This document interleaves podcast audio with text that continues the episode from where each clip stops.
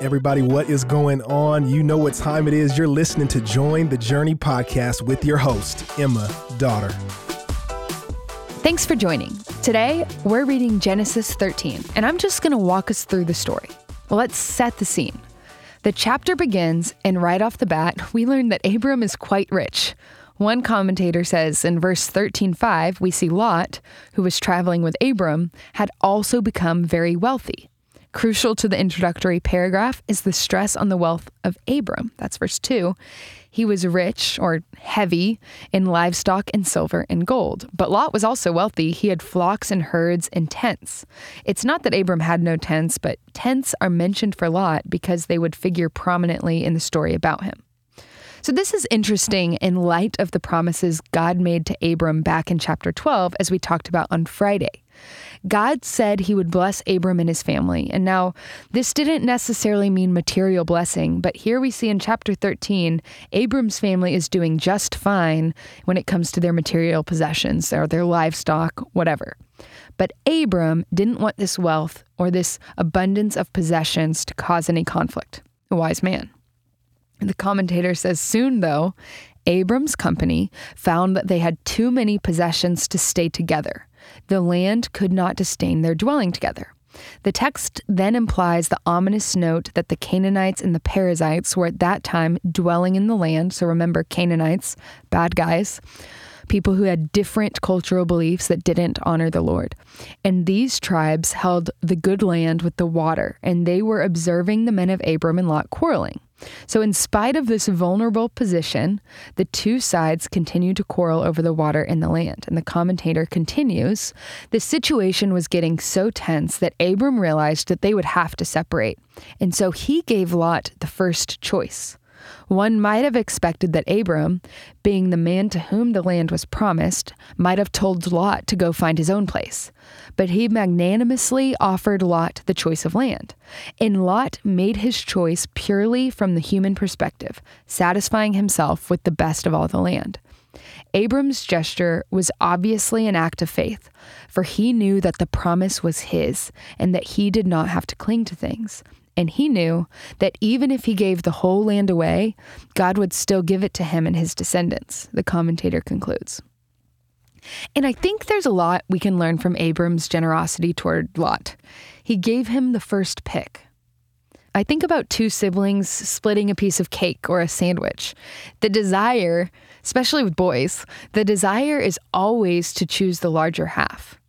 But that wasn't the case with Abram. He gave Lot first pick. He trusted God to provide. He took God at his word and prioritized living at peace with his family. That's humility, considering others before we think about ourselves. And the commentator continues, the motivation for Abram's concern must not be overlooked. They were close relatives. Their common bond, shared over a long period of time, was something that Abram didn't want to lose. To keep that relationship intact required that they part ways. Without a concern for Abram at all, though, Lot made his choice, the greatest mistake of his life. But then he was walking by sight. Lot's choice was totally selfish. He chose for himself the best land. That's verse 11. So Lot went off toward Sodom, verse 12, and pitched his tents next to Sodom. The text then has this parenthetical clause to explain the danger. It literally says, now the men of Sodom were wicked sinners against the Lord exceedingly. That's verse 13. And the events of chapter 19 later on will demonstrate how wicked the people of this city were. And the commentator continues. The final section of the chapter provides the reassurance that the Lord provided very good land for Abram. That's chapter 13, verses 14 through 18. These verses explain why Abram could give the choice land away to Lot. Abram had the sure promise from God that it would still all be his. These verses also show a contrast between Abram and Lot. Earlier, Lot had been active in examining the land and taking what was the best for himself. Now the Lord instructed Abram, in similar terms, to lift up his eyes and look. Verse 14 and verse 10. He told him to look in every direction, for everything that he saw would be his. Abram was waiting for God to give him the land, as he said he would. Lot took the land he wanted. Better that God give it than that man take it, he concludes. Let me say that again. Better that God give it than that man take it. How often am I quick to strive for an opportunity, something new, bigger, better? Or how often do we want to take matters into our own hands, or try to at least, rather than wait on the Lord? There's a lot we can learn from Abram's example in this chapter, as the commentator later goes on to say, repeating his promise, God told Abram, that his descendants would be as numerous as the dust of the earth. He then was invited by God to walk to and fro in all the land, to survey the land that would be his possession. The chapter closes the way that it began, with Abram settling down and making an altar to the Lord. Hardly any other chapter in the Bible portrays the reality of faith so marvelously. Here was the patriarch, Abram, as a genuine believer in and worshiper of the Lord, one whose faith functioned in the midst of conflict. Lot's choice was self-seeking and self-gratifying. Such a choice was dangerous and short-lived, for all was not as it appeared to be on the surface. Let me say that again. All was not as it appeared to be on the surface. It would take spiritual discernment, not physical sight, to see what was wrong with the place.